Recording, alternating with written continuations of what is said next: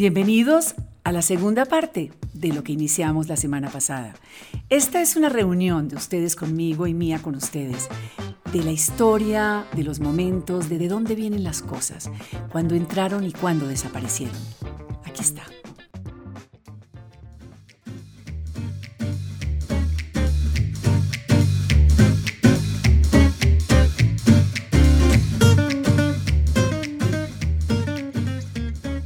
Seguimos hablando de moda y de historia de ella misma, tenemos que hablar de la primera mujer que realmente tuvo un salón en París. La primera mujer en abrir una boutique de alta costura. Se llamó Jean Lanvin. Ella, en 1889, empezó a hacer los vestidos más maravillosos con unos moños bordados en, en piedras, unos vestidos en terciopelo, con unas capas de raso en satín rojo, absolutamente mm, alucinantes. Muy femenina, mucho drapeado, mucha, mucha tela, metros y metros de tela, mucha feminidad. Pero en ese mismo orden de ideas de Jean Lanvin en 1889, tenemos que pasar a Paul Poiret.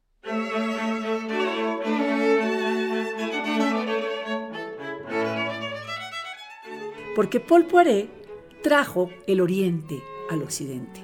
Fue el hombre que, después de haber viajado como Marco Polo, trajo los bombachos masculinos y se los puso a las mujeres. Los primeros pantalones de exterior, porque la mujer siempre tuvo bombachos debajo de sus grandes faldones en el siglo XVIII y XVII, pero el primer hombre que la vistió prácticamente de Aladino o de Sherezad a la mujer parisina fue Paul Poiret, que empezó a descorsetarla, el que definitivamente erradicó todas las varillas y todo lo que oprimía y reprimía a la mujer y le dio un toque oriental muy colorido, muy divertido, muy lanzado y tuvo muchísimo éxito. Lo que nunca contó Paul Poiret es que solo cuatro años después de haberse lanzado con su exteriorización de la moda, con su colorido de la moda, un poco circense, un poco las mil y una noches, aparecería la mujer minimal, la mujer que de verdad le daría a la mujer el poder con el básico vestidito negro.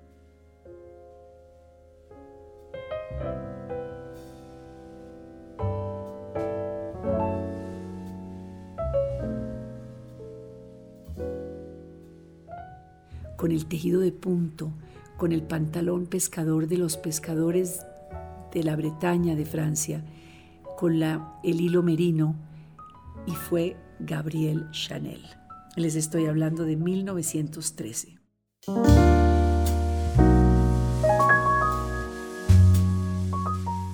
Esta mujer que llegó justo en, el, borde de la Primera Guerra Mundial, alcanzó a incursionar de una forma tan fuerte con sus sombreros, porque ella primero que todo fue sombrerera en la Rue Cambon, en París, que de luego siguió siendo su taller hasta su muerte y después siguió con ese mismo taller Lagerfeld y hoy sigue ese taller ahí con Virginie Villard.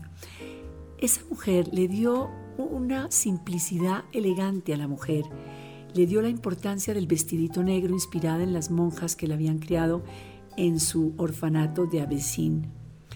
La última colección de Virginie Viard justamente fue inspirada en el orfanato de Gabriel Chanel en sus años de las monjas, quienes fueron las que le enseñaron a coser y a bordar, y siempre se inspiró en ese blanco y negro como sus dos colores, como los cromas de su inspiración. Esa, esa chaquetica inspirada en los hombres austriacos, desmechada, en paños tweeds, en paños ingleses, en paño mujer, ese largo Chanel de la falda recta sobre la rodilla, ese zapato color beige con la puntera negra que hacía Roger Vivier para ella, para que el, el pie se viera más corto y más pequeño y la mujer se viera más elegante.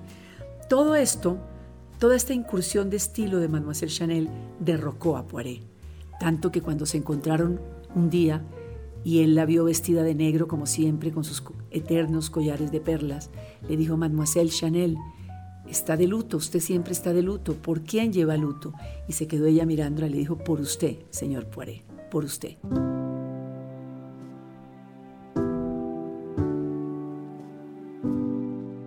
definitivamente siempre esta, esta, la moda viene llena de historias, llena de secretos y tal vez si tuviéramos que parar en la Primera Guerra Mundial, el único ganador de 1913, 1914, 1915 fue el señor Thomas Burberry, un fabricante de caucho, un fabricante de telas impermeables, un hombre que quiso elaborar unas capas de lluvia y unas gabardinas de lluvia para poder proteger a sus soldados en las trincheras.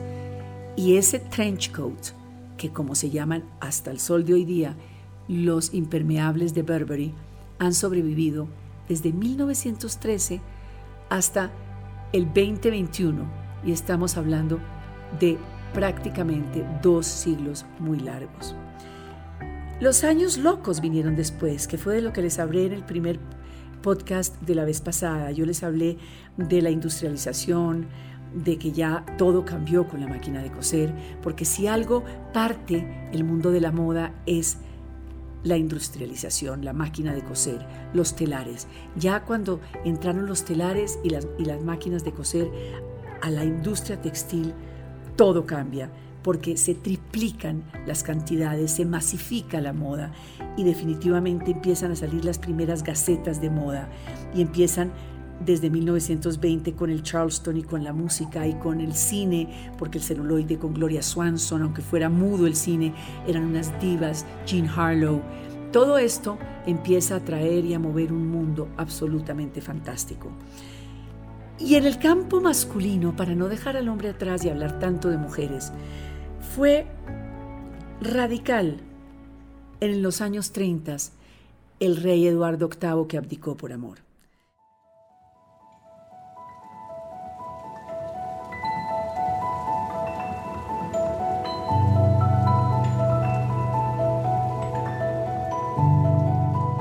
Porque el smoking de Eduardo VIII, el príncipe de Gales de Eduardo VIII, que era el príncipe de Gales, ese, paño de cuadros, ese paño rayatiza, esos cortes del arte sartorial inglés por cuenta de Eduardo VIII, sus, los zapatos de amarrar eh, en gamuza café con un vestido gris, eso nunca lo había visto el hombre jamás, el, dinner jacket que se convirtió en un must de los hombres elegantes, de los dandies que venían del siglo XIX justamente de, Oscar Wilde y del, y del Beau Brummel que era el que vestía al esposo de la reina Victoria, todo esto lo catapultó y lo afianzó Eduardo VIII con su elegancia.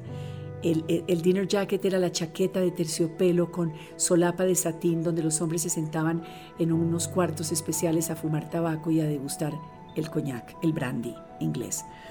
En fin, esto, este Eduardo VIII, este rey fantástico que abdicó por Wally Simpson, una viuda divorciada americana, fue un escándalo. Pero en ese, entre 1920 y 1933, digámoslo así, reinó esa elegancia de la posguerra.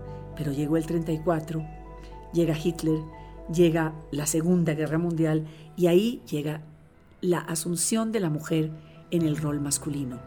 Llega Marlene Dietrich, quien fue expulsada de París en 1938 por llevar un vestido masculino y el alcalde de París no toleró que la diva del celuloide se vistiera de hombre. Y ya la mujer había asumido el traje masculino porque ya había mujeres aviadoras en la Segunda Guerra Mundial, ya había mujeres en las oficinas en la Segunda Guerra Mundial. Y eso reinó entre el 39 y el 45, donde aparece en el 46 la revolución de la figura femenina con el New Look pero no los puedo llenar de más información porque de Christian Dior será mi próximo podcast para ustedes.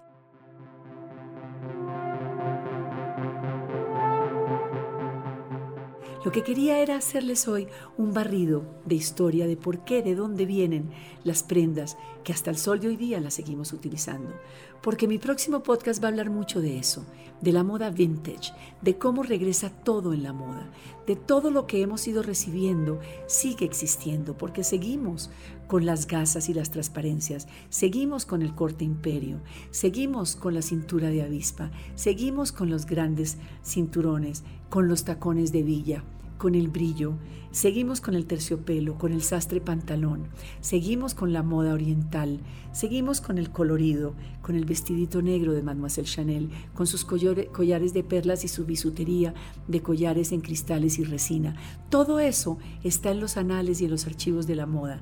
Y todo eso es lo que yo quiero que ustedes amen conmigo y recorran conmigo, porque es un bellísimo camino, el camino de la moda.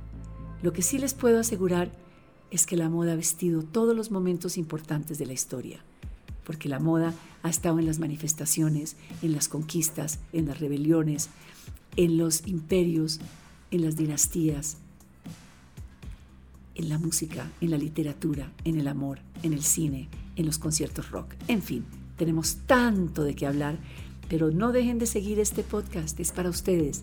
La moda es más fuerte que todo.